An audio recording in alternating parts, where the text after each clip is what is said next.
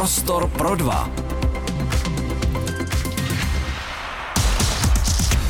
Je spoluzakládajícím členem TOP 09, poslanec a předseda zahraničního výboru. V minulosti působil ale také ve funkci náměstka ministra spravedlnosti a prvního náměstka ministra zdravotnictví, kde stál u zrodu reformy psychiatrické péče. Slyšet je o něm ale také na sociálních sítích, kde denně sdílí své ostré názory. Mimo to je ale také milující otec dvou dětí. Mým hostem je Marek Ženíšek. Hezký den. Dobrý den. Prostor pro dva. Každý všední den ve čtyři odpoledne na rádiu Prostor. Pane poslanče, s dovolením bych eh, začala jednou z vašich citací právě ze sociálních sítí týkající se ruských a běloruských eh, sportovců na olympijských hrách v Paříži. Cituji. Že mě to nenapadlo dřív, mohl jsem ve škole nebo doma vždy při nějakém průšvihu jen říct, že to jsem nebyl já, ale že to jsem byl já pod neutrální vlajkou. Patří politika do sportu? Já myslím, že v sportu eh, je odek živa. To je milná představa, eh, že sport je bez politiky. Tyto všechny události, ať už je to olympiáda, mistrovství světa, v těch sportech jako fotbal a další sporty, tak ta politika tam je minimálně v tom, kde třeba eh, ta událost se bude konat, v jaké zemi a tam určitě politika hraje nějakou roli. Mm-hmm. Takže domnívat se, že sport je čistě Eh, bez politiky, tak určitě tomu eh, tak není. Eh, stejně tak asi nelze se domnívat, že některá gesta, která třeba jsou provázena některými sportovci v průběhu těchto významných událostí, takže nejsou politického ražení, nebo že mají mít nějaký význam, tak to zkrátka je. Uh-huh. A když se tedy zaměříme konkrétně na ruské a běloruské sportovce, tak pokud by ten sportovec se distancoval od toho, co rusové páchají na Ukrajině a nějakým způsobem vyslovil nesouhlas s tímto, pak ani přesto by podle vás by se neměl zúčastnit olympijských her? Asi neumím představit takového sportovce zatím ze strany Ruska. V případě Běloruska, tak by to byl sportovec, který by se pak už do Běloruska určitě nemohl vrátit, kdyby něco takového prohlásil. Eh, takže eh, ta moje poznámka směřovala spíš tomu alibistickému postoji. Tak mhm. buď to tedy nám to nevadí, nebo nám to vadí ale něco mezi, že jsme si umili ruce eh, tím, že budou pod nějakou neutrální vlajkou, mm-hmm. tak si myslím, že působí eh, pro mno, nejenom pro mě, ale pro mnohé eh, spíše směšně. Tomu rozumím, spíše si kladu otázku, zda ti sportovci nejsou trestáni za co, za co vlastně nemohou. Oni si asi úplně nevybrali, v jaké zemi se narodí a co člověk, který té zemi vládne, bude dělat. Většina těch sportovců třeba z Ruska, tak jsou vojáci, stejně mm-hmm. jako u nás. Jsou to ty vrcholoví sportovci, třeba jsou v Dukle, eh, nebo jsou zkrátka eh, minimálně formálně eh, vojáci jako takový. Takže ukrajinští vojáci, je jich celá řada, kteří na olympiádu jet ani nemohou. Mm-hmm. A nebo už třeba nejsou mezi námi. Když jsme se dotkli už toho konfliktu na Ukrajině, tak já si pomohu další citací z vašeho Twitteru. Uh, ti, co teď mluví o selhání ukrajinské ofenzivy, by se nejdřív měli zamyslet nad podporou ukrajinské ofenzivy. To je pouze část té citace. Uh, prezident Zelenský by se dnes měl sejít s americkým prezidentem Joeem Bidenem a podle uh, vojenských analytiků ta schůzka bude pro ně zklamáním. Myslíte si to stejné? Já jsem se zrovna v neděli vrátil ze Spojených států. Mm-hmm. Měl jsem možnost tam eh, v pátek a ve čtvrtek hovořit s, eh, s několika kongresmany a senátory. A ve Spojených státech teď probíhá na půdě kongresu politický, vnitrosta, vnitropolitický souboj o to, že na jedné straně jsou, je část, která se domnívá, že prezident Biden nedává takový důraz, jak by si oni představovali na tu jejich jižní hranici, kde je už 9 milionů, 9 eh, milionů migrantů eh, a chtějí to podmínit teda nějakým kompromisem a neschválit ten balíček mm-hmm. pomoci finanční, který se netýká jenom Ukrajiny, ale i dalších, dalších zemí. Ale zároveň je pro Ukrajinu poměrně zásadní. Pro Ukrajinu je naprosto zásadní. Eh, ti eh, ze strany republikánské, eh, republikánské strany, kteří opravdu nechtějí Ukrajině dál pomáhat, tak těch je menšina mm-hmm. stále. To je mm, malé množství. kongresmenů a senátorů, ale ten zbytek samozřejmě to podminuje nějakou politikou, nějakým kompromisem, chtějí dosáhnout svého a já se domnívám, že v těchto dnech nebo v tomto týdnu ještě před Vánoci k nějakému kompromisu dojde. dojde. Alespoň tak jsem odjížděl z Washingtonu a nabil jsem takového dojmu, když jsem se s některými, některými, bav, některými mm-hmm. bavil. Což je ale vlastně poměrně neurčitá nebo nekonkrétní viděna pro Volodymyra Zelenského a tak mě spíš napadá, ta schůzka s americkým prezidentem je vždy pro ty státníky velmi významná, velmi sledovaná, ale tato schůzka je označována spíše za zdvořilostní, protože oni zkrátka i podle toho, co vy popisujete, zatím nemají nic konkrétního, co zatím mohou Ukrajině nabídnout. Uh, jak moc frustrující tohle pro Volodymyra Zelenského musí být? Nebo možná i pro Joea Bidena? Hmm, určitě, eh, určitě nechce odjet, eh, nebo nebude chtít odjet s tím, že eh, Spojené státy se na nás v úvozovkách vykašlali a ta pomoc už taková nebude. Takže já stále věřím, že tam dojde k určitému, určitému posunu. Na druhou stranu, ono to není jenom pro Ukrajinu jako takovou určité memento nebo vykřičník, ale ono je to pro nás, pro celou Evropu. Pokud ta pomoc ze strany Spojených států by nebyla, tak to znamená, že Evropa se musí snažit ještě mnohem víc a ty kapacity bohužel takové v současné chvíli nejsou a i kdybychom chtěli, tak ty výrobní kapacity, třeba co se týče zbraní, tak v současné době nejsou v takovém, v takovém rozmachu, abychom mohli slibovat to, co bychom třeba si přáli. E, na druhou stranu se domnívám, že e, někdy e, to ta Evropa stejně bude potřebovat, aby si konečně uvědomila, že ty kaštany vždycky horké nemůže za nás v Evropě, v Evropě vytahovat někdo jiný, v tomto případě Spojené státy americké. Mm-hmm. A nejen asi oni, protože i například Velká Británie je velkým podporovatelem určitě, Ukrajiny. Určitě, ale pro nás to znamená, že já mám někdy takový pocit, že eh, nejenom u nás, ale i v některých jiných státech, že eh, tím cílem, jako kdyby ti 2% HDP na, obra, na obranu mm-hmm. bylo takovým samostatným cílem, který je sám, sám o sobě.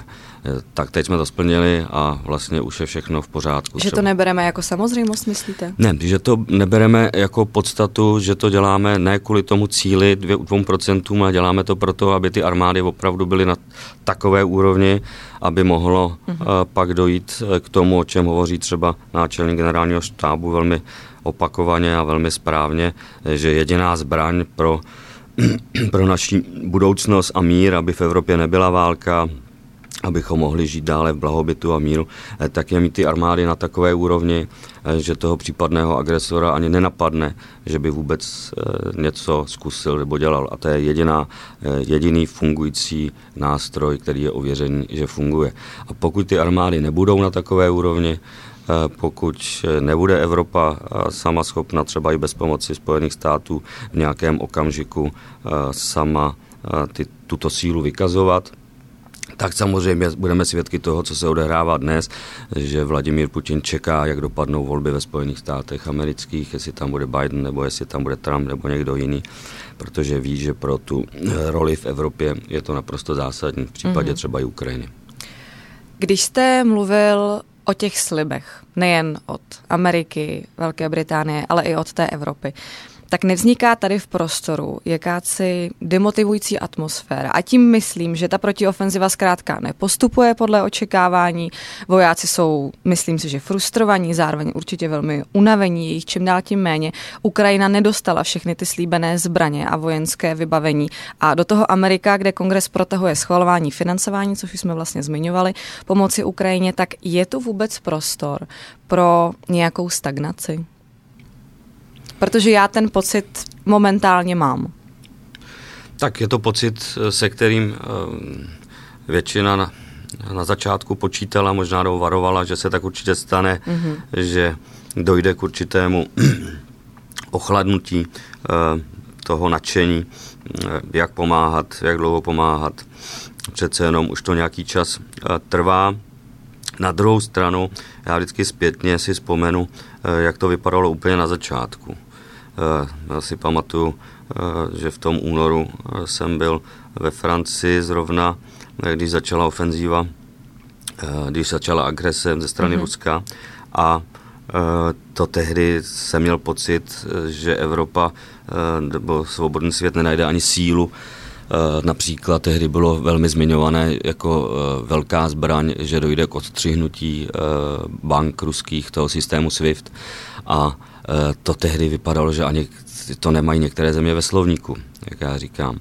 A přesto dneska jsme u XT nějakého sankčního balíčku, přesto se většina zemí rozhodla, že nebude již kupovat takové míře plyn a ropu z, z Ruska Eh, přesto jsme to zvládli a dneska Evropská unie a i ty další státy tak stojí eh, pevně za, Ukra- za Ukrajinou, ale samozřejmě jsme teď v bodě, eh, kdy je potřeba, potřeba vydržet úplně stejně, jako, je to, jako to dělají Ukrajinci. Takže ano, je to těžké, bude to těžké, je to obtížné, je to obtížné vysvětlovat neustále dokola, proč tak činíme, že nepomáháme Ukrajině jenom kvůli tomu, že to je Ukrajina z nějakého soucitu, ale že to děláme skutečně pro sebe právě z toho strategického hlediska, že když se to nezastaví teď na Ukrajině, tak je to určitá pobídka nejenom pro Rusko, ale třeba i pro některé další, že ty kapacity Evropa a svobodný svět takový nemá takže to, ne, to děláme i pro sebe. Takže já si vždycky, když mám ten pocit podobný jako vy, eh, tak si vzpomenu, eh, jak to bylo na začátku, eh, kde to vypadalo velmi, bych řekl, ten výhled nebyl dobrý. Mm-hmm. A přesto se podařilo i takové země, jako je Německo a Francie, k té podpoře, k podpoře Ukrajiny vlastně dosáhnout. A dneska jsou lídry v Evropě eh, té, té podpory nebo v Evropské unii. Takže to je pro mě pozitivní a věřím, eh, že tomu tak, eh, že tomu tak bude i nadále. To je jeden konflikt a na Blízkém východě máme další. U hmm. ní bych se zastavila stejně tak. Vy jste hlasitým podporovatelem Izraele i přes slova kritiky, jakým způsobem se Izrael rozhodl bránit své území. Při likvidaci teroristů z Hamásu zahynulo více palestinců než Izraelců. To často zaznívá jako argument. Vy ho ale moc nepřijímáte, pokud jsem to správně pochopila. Mm. Jste vůbec otevřený jakémukoliv dialogu na to téma ve smyslu, kdo a je a není výnikem? No já myslím, že uh, ta debata uh, se musí od, od počátku odmítnout, uh, protože pak se právě dostaneme do, do situace, ze které podle mě není východisko.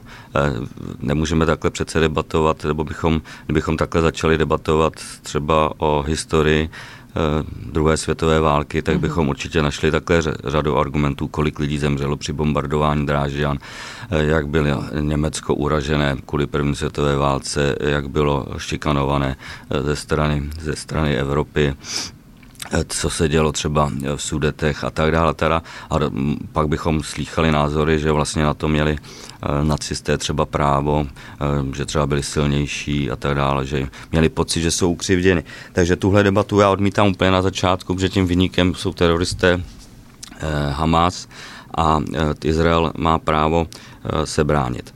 A e, pak odmítám i ten argument počítání těch počet obětí. Mm-hmm.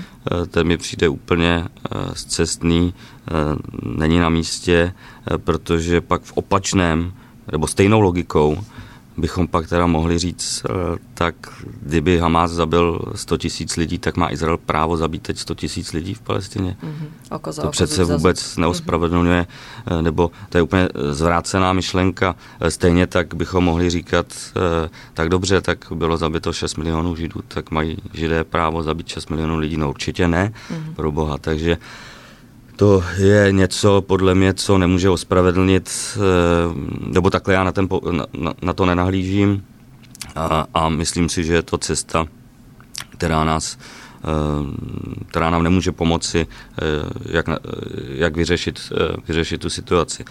Izrael je země, která jako jedna z mála v tom regionu má přesně velmi silný a propracovaný způsob eh, těch bojů, svá pravidla a rozhodně eh, není eh, země, která by schválně nebo cílila, aby zabila co nejvíc při těch útocích co nejvíc civilistů.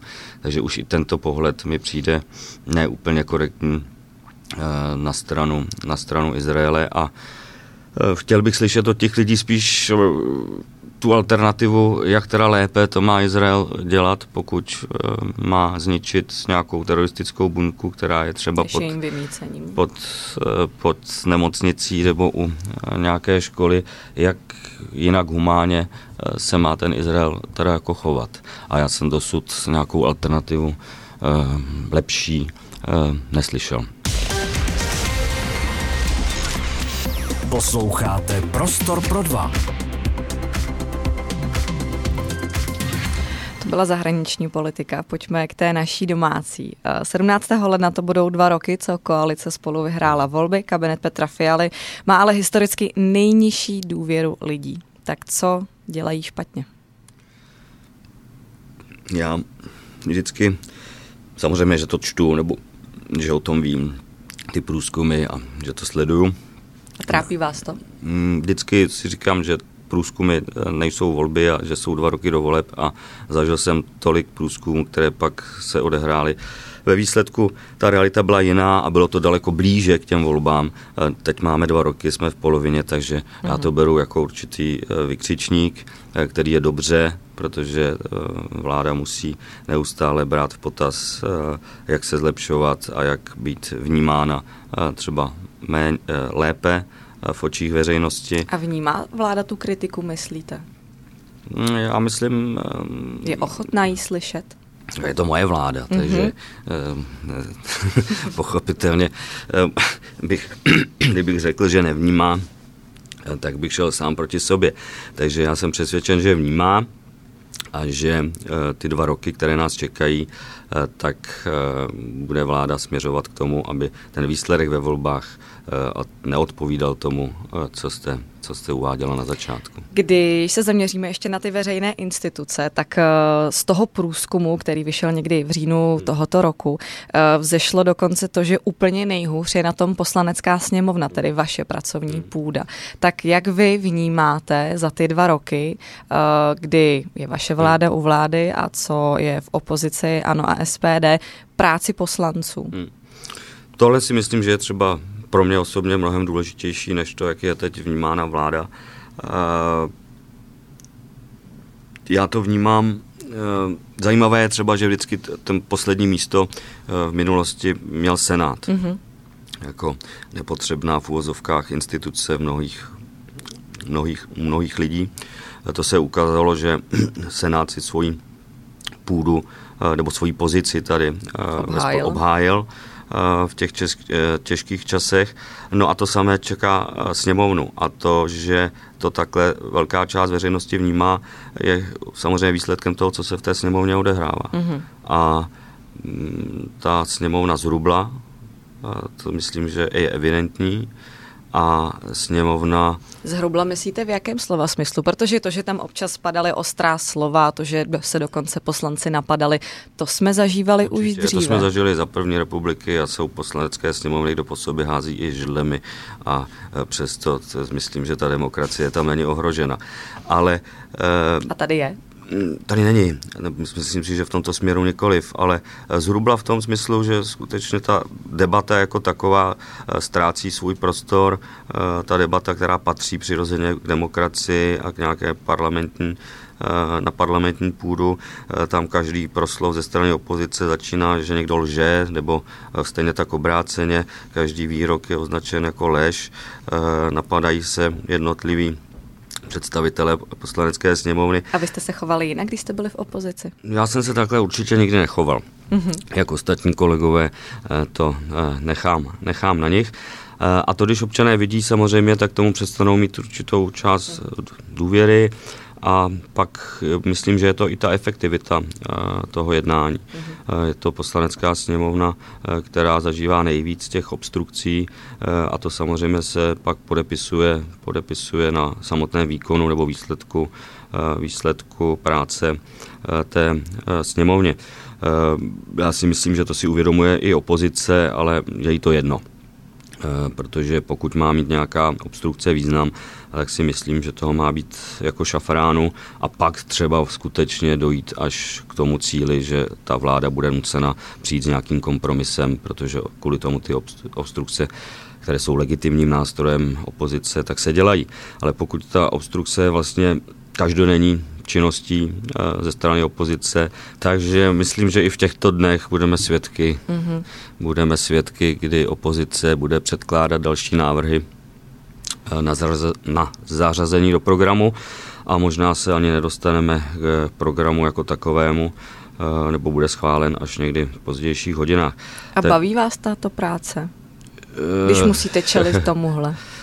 Tak já myslím, že eh, slovo baví pro poslance jako nemá vůbec nějakou relevantní eh, relevantní hodnotu. Je to, jsme se rozhodli, že budeme kandidovat, eh, že budeme v poslanecké sněmovně, tak myslím, že pak jako to není, že si jdeme zahrát eh, fotbal eh, eh, nebo že jdeme někam se bavit. Takže pro mě ten termín, jako jestli mě to baví nebo nebaví, tak nemá úplně takovou hodnotu. Je to někdy otravné, pochopitelně, je to někdy demotivující, ale to asi k tomu patří a člověk si tím musí nějak popasovat a, a směřovat, směřovat dál. Posloucháte Prostor pro dva. Vy jste zmínil volby, že jsou daleko. Do parlamentních voleb máme dva roky. Ty, co jsou samozřejmě blíž, tak to jsou eurovolby. Ty se uskuteční v červnu hmm. příštího roku. Lídrem kandidátky listiny koalice spolu je europoslanec Aleksandr Vondra. Pražská krajská organizace TOP 09 ale podpořila nominaci Miroslava Kalouska pro volby do Evropského parlamentu. parlamentu. A on se už dříve vyjádřil, že ta podpora, která se mu dostala z regionu, takže tuto důvěru vnímá a že ji nelze odmítnout a proto je připraven kandidovat. K dalším kandidátům by se mělo vedení TOP 09 14. prosince, mm-hmm. pokud se nepletu. A použiju citaci, kterou zveřejnilo aktuálně CZ, cituji. Teď je to na markétě, aby dodržela to, co slíbila partnerům z ODS a KDU ČSL. Pokud bude Kalousek na kandidátce, je dost dobře možné, že TOP 09 bude muset jít do voleb sama. Konec citace. Blokuje předsedkyně kandidaturu pana Kalouska? Já nemůžu mluvit eh, za, eh, za paní předsedkyni. Ehm, já mám celou dobu pocit, že ehm, ta kandidátka, ehm, nebo že se ušel takový kus cesty, aby vůbec ta společná kandidátka byla, že jsem trošku zděšen tím, jak někteří k tomu teď přistupují. Co ti myslíte? S tím, že třeba někdo zvažuje kandidaturu tak a ví, že ostatní partneři nebo i ta strana jako takováto vedení s tím třeba nepočítalo, mm-hmm. tak mi to přijde určitá komplikace, ale na druhou stranu věřím, že ten výkonný výbor, který o tom bude jednat, tak se s tím nějak snadno, snadno vypořádá. Já nebudu nikomu říkat, jestli má kandidovat nebo nemá, to je jeho prostě právo, stejně jako třeba právo nekandidovat, tak nebudu nikoho přemlouvat, aby kandidoval. To je jeho osobní rozhodnutí. Ehm, trošku, eh, trošku si myslím, že eh, málo oceňujeme to, eh, že vůbec ta společná kandidátka vznikla, přestože někteří třeba nechtěli, ale myslím Můžete si, že... říct kdo? Hmm, tak myslím, že veřejně známý, kdo, jí, kdo spíš chtěl, aby každé, ty, to myslím teď napříč těmi stranami v rámci kandidátky uh-huh. spolu, ale já k tomu od začátku přistupoval s viděnou právě těch dalších, dalších třeba voleb do poslanecké sněmovny a pokud spolu má vydržet třeba déle, že to není jenom projekt na jedny volby, tak si dost dobře neumím představit, že bychom teď třeba proti sobě začali dělat kampaň do evropských voleb. Každá ta kampaň vás trošku vymezí, musíte se vymezovat vůči těm druhým pochopitelně, protože chcete získat jejich voliče, jejich hlasy, chcete jim je sebrat a to se často pak někdy zase je tolik semínek, které pak už vyrostou s, e, sami, aniž byste se o to snažili a můžou způsobit další problémy do budoucna. Takže já jsem za tu společnou kandidátku nesmírně rád. Naším lídrem e, za TOP 09 byl schválen už Luděk Niedermayer, který tam působí už 10 let v, v Evropském parlamentu. Myslím si, že to je dobrá volba a ten zbytek dle mého názoru už není až tak tolik podstatný, ale věřím, že si s tím výkonný výbor, který o tom bude jednat, poradí a takže nemyslíte, že například, když eh, zůstaneme u pana Kalouska, že v případě jeho kandidatury eh, by se mohlo stát, že by přeskočil tu jedničku? Pač to je to, co politologové dost často zmiňují. On je velmi vidět, velmi hlasitě kritizuje vládu, což vlastně tak trošku střílí do vlastních řad, protože on je jeden ze hmm. spoluzakládajících členů TOP 09, bývalý předseda TOP 09 TOP 09 je ve vládě a on tu vládu kritizuje, ale zároveň se nebojí přijít a říct, já chci za TOP 09 kandidovat do Europarlamentu. Hmm. Je to něco, co možná to vedení, nebo možná i vás jako člena TOP 09 trošku jako štve lidově řečeno? Ne, já myslím, že jako každý soudný člověk si udělá obrázek sám, pokud někdo e, kritizuje, to je v pořádku e, a zároveň třeba i se vyjadřuje na sociálních sítích, že e, chtěl volit někoho úplně jiného a teď zase usiluje o kandidátku té své domovské strany a chce tam být, tak mi to nepřijde úplně normální a úplně, úplně šťastné. Jako. Mm-hmm. To je můj osobní pohled. Na druhou stranu říkám, já nikomu nebudu říkat, aby se neucházelo o to místo, to je právo každého a pak jsou nějaké stranické procedury a ta partaj si s tím prostě musí nějak projít a popasovat. A... Když jste zmínil, že byste byl rád, aby ta koalice spolu nebyla hmm. projekt pouze na jedny volby, ale aby to přetrvávalo i dál. Hmm. Tak já, když jsem tu používala uh, citaci z aktuálně CZ, tak tam mě vlastně zaujalo, uh, ta, zaujala ta formulace je na markétě, aby dodržela to, co slíbila partnerům. Já chápu, že samozřejmě v rámci té domluvy několika stran a několika lidí, sto lidí, sto chutí, je asi občas složité nějakým způsobem najít ten konsenzus a, a tu společnou cestu, ale jak moc je vlastně udržet udržitelné do budoucna, to dělat tímto způsobem. Já jsem ti ale slíbil tohle a ty jsi mi slíbil tohle, takže teď nemůžeme udělat tohle. Já nevím, co eh, je předmětem toho slibu, nebo co bylo předmětem, rozumím, jsem toho nebyl. O ten, ani princip, nevím, koho je to, o rozumím, ten princip toho jednání. Ani nevím, koho je to uh, citace. Uh, pochopitelně, že tak, jak se složitě ta uh, koalice uh, skládala i před těmi sněmovními volbami, Eh, tak to je vždy závislé na od toho, jak jsou ochotni ty představitelé eh, těch stran dojít k nějakému kompromisu. A pochopitelně, že to je i o tom, jestli našli, nebo jestli tam funguje nějaká chemie mezi nimi. Pokud by se asi nenáviděli, tak eh, bychom asi dopadli stejně jako třeba na Slovensku, že ty strany nejsou schopny nejenom domluvit, ale už ani sejít třeba, aby o tom jednali, že budou kandidovat spolu, že je mezi nimi taková nevraživost. Mm-hmm. Takže tohle, když nebude, tak pak přirozeně tyhle projekty mizí. To není uh, daný žádnou uh, můžete mít několik smluv, můžete mít podepsáno několik papírů, ale pokud přijde někdo, řekne, já už to být nechci, nebo mám takové a takové požadavky a když mi je nesplníte, tak eh, zkrátka končíme, eh, tak to, tak to končí. Mm-hmm. Takže ono je to kombinace vždycky obojího. To, co vy jste naznačovala, jak dlouho to může vydržet eh, tímto způsobem, tak já bych to úplně nezavrhoval, protože to zkrátka je vždy součástí nějakého, nějakého takového projektu. Mm-hmm. Že tam je nějaká dohoda, že je tam nějaká sympatie, že je tam nějaká ochota se dohodnout, že jsou tam nějaké kompromisy. Mm-hmm. To není jenom o tom, že se přinese papír a tyto tři partaje podepíší, ale je tam i tahle živá část, mm-hmm. jak já bych ji nazval, eh, která musí fungovat. A když ne, tak pak asi ani ty projekty nemohou vzniknout, anebo se přirozeně rozpadnou. U té citace jen doplním, že nebylo napsáno, mm-hmm. komu patří, ale že je blízký zdroj k jednání. Uh, mluvili jsme zde o průzkumu z června ohledně té důvěry vlády v poslanecké sněmovny. Já si ho půjčím ještě jednou a možná naposledy, myslím. Uh, z toho průzkumu totiž vyšlo, že vůbec nejmenší důvěru v rámci těch stran má vaše předsedkyně Markéta Pekarová Adamová. Není to vykřičník pro TOP 09? Nebo pro vás osobně? Vy tu stranu asi znáte jako jeden z mála spoluzakládající člen, všechny ty, ty předsedy, kteří tam před Markétou Pekarovou Adamovou byli, viděl jste, co s tou stranou dokázali, co dělali, jak se chovali a teď asi můžeme otevřeně říci, že se Markéta Pekarová Adamová úplně netěší výrazné oblibě u lidí. Já myslím, že ta obliba není úplně až takový eh, primární indikátor toho, jak ta strana pak dopadne, mm. dopadne ve volbách. Já si pamatuju, že TOP 09 měla předsedu také, eh, který byl v oblibě velmi velmi výrazně vysoko, myslím prvního, místo, prvního předsedu TOP 09.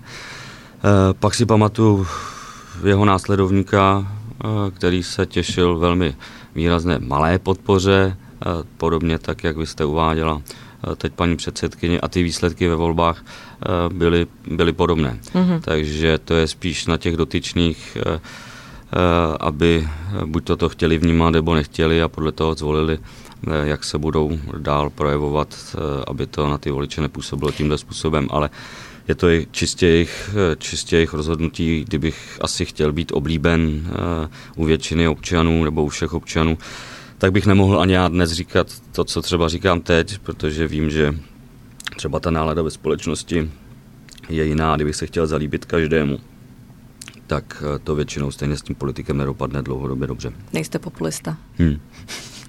Je pravda, že eh, v rámci těch předvolebních průzkumů, i když stále máme dva roky do volby eh, těch parlamentních, a to je potřeba říkat, takže si TOP 09 eh, stále drží mezi těmi 5 až 6 procenty hlasy, což je stále ta rovina, kdyby se do poslanecké sněmovny dostala. To je například podle posledního modelu Kantar pro českou televizi.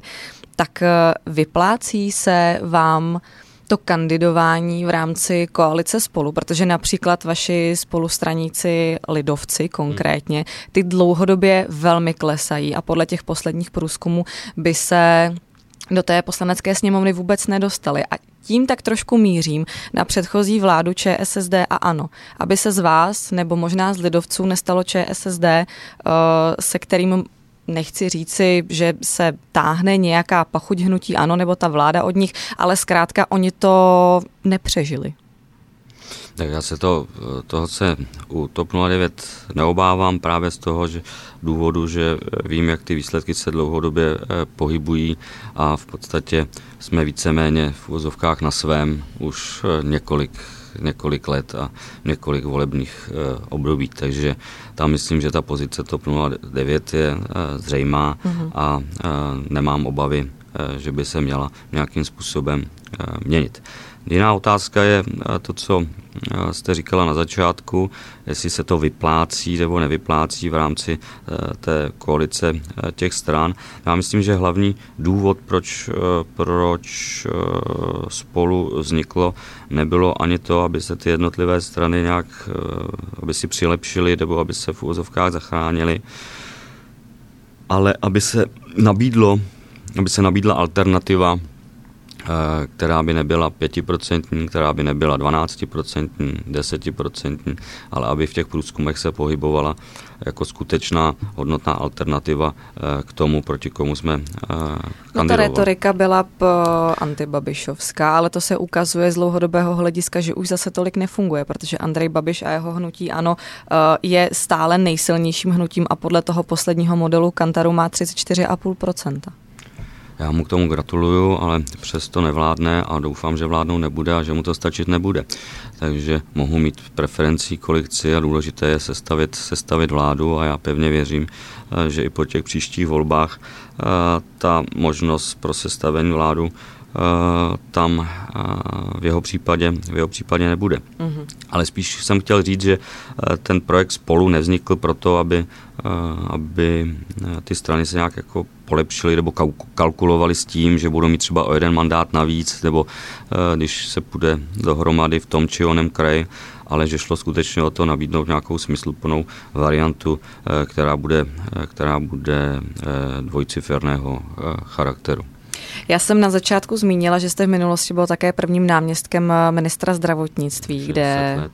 kde jste stál u zrodu reformy psychiatrické eh, péče, za to jste dokonce dostal i ocenění. Když jste sledoval tu situaci kolem eh, jednání ministerstva zdravotnictví, vlády a lékařů, věřím, že vám to nebylo lhostejné a že se vás to částečně dotýkalo, tak jaký jste z toho měl upřímně pocit? No, trošku se mi vracely myšlenky eh, deset let staré, když eh, minister Heger, tehdejší minister zdravotnictví, eh, spolu další, my jsme čelili mm, tehdy akci Děkujeme, odcházíme, mm-hmm. kde lékaři chtěli odcházet a, a nechtěli být v České republice a že odejdou do zahraničí kvůli podmínkám, které měli. A tehdy se to vyřešilo. A já věřím, že se to vyřeší i teď. Ehm, chápu, nechápu ty finanční požadavky, to si myslím, že i některé doktory teď eh, trošku vyděsilo, co se, stalo, co se dostalo do, pod, eh, do toho, eh, co se stalo hlavním tématem těch jejich požadavků. Myslím si, že to na začátku vůbec nebylo spojené. Myslíte, že je to rozděluje možná i částečně? Myslím si, že některým to, tak jak jsem mohl se některým bavit, že to zkrátka vadí, jako mm-hmm. nepůsobí to dobře do společnosti. Myslím si, že lékaři nejsou ta skupina ve společnosti, která by strádala ve srovnání, ve srovnání s ostatními, ale že jim šlo konkrétně o nějaké další věci, ať už se to týká těch přesčasů nebo... Představené parametry. Přesně tak a to si myslím, že teď se dostalo trošku do pozadí, takže to mrzí i některý eh, z jejich řad nebo některých eh, kteří mysleli, že ten výsledek bude jiný, ale věřím, že stejně tak jako před těmi deseti lety se došlo k nějakému eh, kompromisu a nějakému sklidění situace, ať už je to výhodné pro všechny, pro pacienty, pro ten systém jako takový, jako celek. Takže dojde k dohodě i, i, i teď. Mm-hmm. Když se zaměříme na tu konkrétní situaci, kdy vlastně váš minister TOP 09 Vlastimil Válek se snažil, si myslím, nevím, nemohu, nebo nechci mu sahat do svědomí, uh, najít nějaké řešení té situace, uh, ať už finanční nebo, nebo systémový, ale zkrátka se nepovedlo a následně přišel premiér a za dvě hodiny bylo vyřešeno. Upřímně se mi trošku vrátily vzpomínky zvládnutí Andreje Babiše, který dost často uh, řešil ty problémy za své ministry a potom se také dost často zmiňovalo to, že tak proč tam ty ministry má, když je takhle strapňuje nebo když on sám jedná za ně. Hmm. Neudělal pan Petr Fiala to stejné? Uh, myslím, že ne. Uh, přestože to tak možná mohlo vypadat, ale jsme se opakovaně uh, ptali ministra Válka, jak to jak to vlastně eh, bylo, jak probíhalo to jednání. Je to spíš určitá, určitý zvyk ze strany odborů, že si zvykli právě eh, v minulosti jednat jenom eh, s panem premiérem a tak asi i v tom chtějí pokračovat, že ministr, se kterým by měli jednat a se kterými by měli uzavírat dohody, tak není pro ně dostat, ta dostatečná síla, se kterou chtějí jednat. Myslím si, že si tím trošku vlastně i sami uh, připravují o nějaký další prostor, pokud mm-hmm. chtějí rovnou uh, vlastně jednat jenom s premiérem, uzavírat dohody s premiérem, že už to pak nemůžou vystupo, vystup, vystupňovat vlastně výš, ale to je jejich strategie. Uh, a ministr... Není možná ten premiér i méně benevolentní potom hmm, v tom Spíš si myslím, že ten minister má nějaké parametry a nějaký mandát, co může. Má nějaký rozpočet, má, má odpovědnost za ten svůj rezort. Eh, pokud pak premiér slíbí něco nad rámec, eh, tak samozřejmě to musí i posvětit ministerstvo financí nebo se vymyslet, jakým způsobem se ty finanční prostředky do toho rezortu dostanou. Eh, k tomu pan minister mandát v tu chvíli neměl. Na druhou stranu, pokud je mi známo, tak při těch jednáních pan premiér komunikoval, komunikoval na dálku s panem ministrem, takže to asi probíhalo tak, jak to probíhat mm-hmm při takových situacích má. má. Už jen eh, poslední téma, pane poslanče, a to externí poradce Petr Kolář bez prověrky. Použiju citaci. Je poradcem, nikoli zaměstnancem a není nezbytné pro jeho činnost, aby se s utajovanými informacemi určenými kanceláři prezidenta republiky seznamoval. To řekla pro radio žurnál Mária Pfeifferová z odboru komunikace Hradu. A mě zajímá, jak lze někomu správně radit, když nemá všechny dostatečné informace? To je super otázka, no. Uh, nevím, dneska já jsem, když jsem si dělal eh, prověrku na stupeň tajné, což je ten druhý nejvyšší stupeň, uh, tak mi to trvalo čtyři měsíce a prostě jsem tu prověrku získal.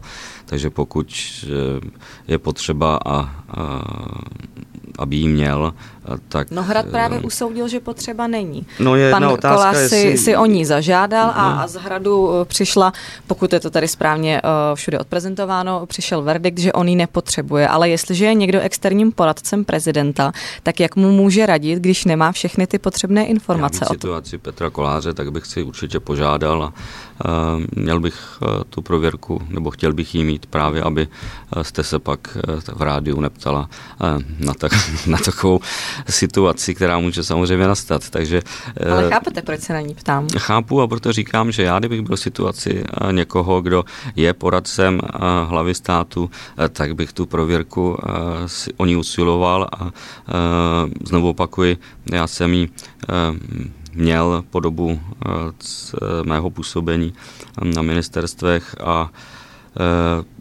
získal jsem ji během několika málo měsíců. A pokud byste ji nedostal, i přesto, že byste ji chtěl, tak byste dále setrval v té funkci?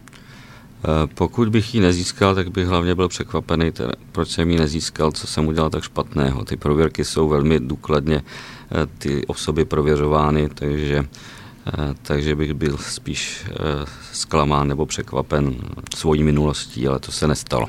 Takže tam může být nějaký jiný důvod, který je nám veřejnosti neznámý, proč se Hrad rozhodl, že neudělí tu nejvyšší prověrku Petru Kolářovi? To já netuším to se musíte ptát někoho jiného. Já si myslím, že eh, pokud se nemáte takto ptát po celou dobu eh, působení, eh, působení pana prezidenta na hradě a jeho okolí, mm-hmm. tak bych já osobně tu prověrku o ní usiloval a chtěl bych jí mít.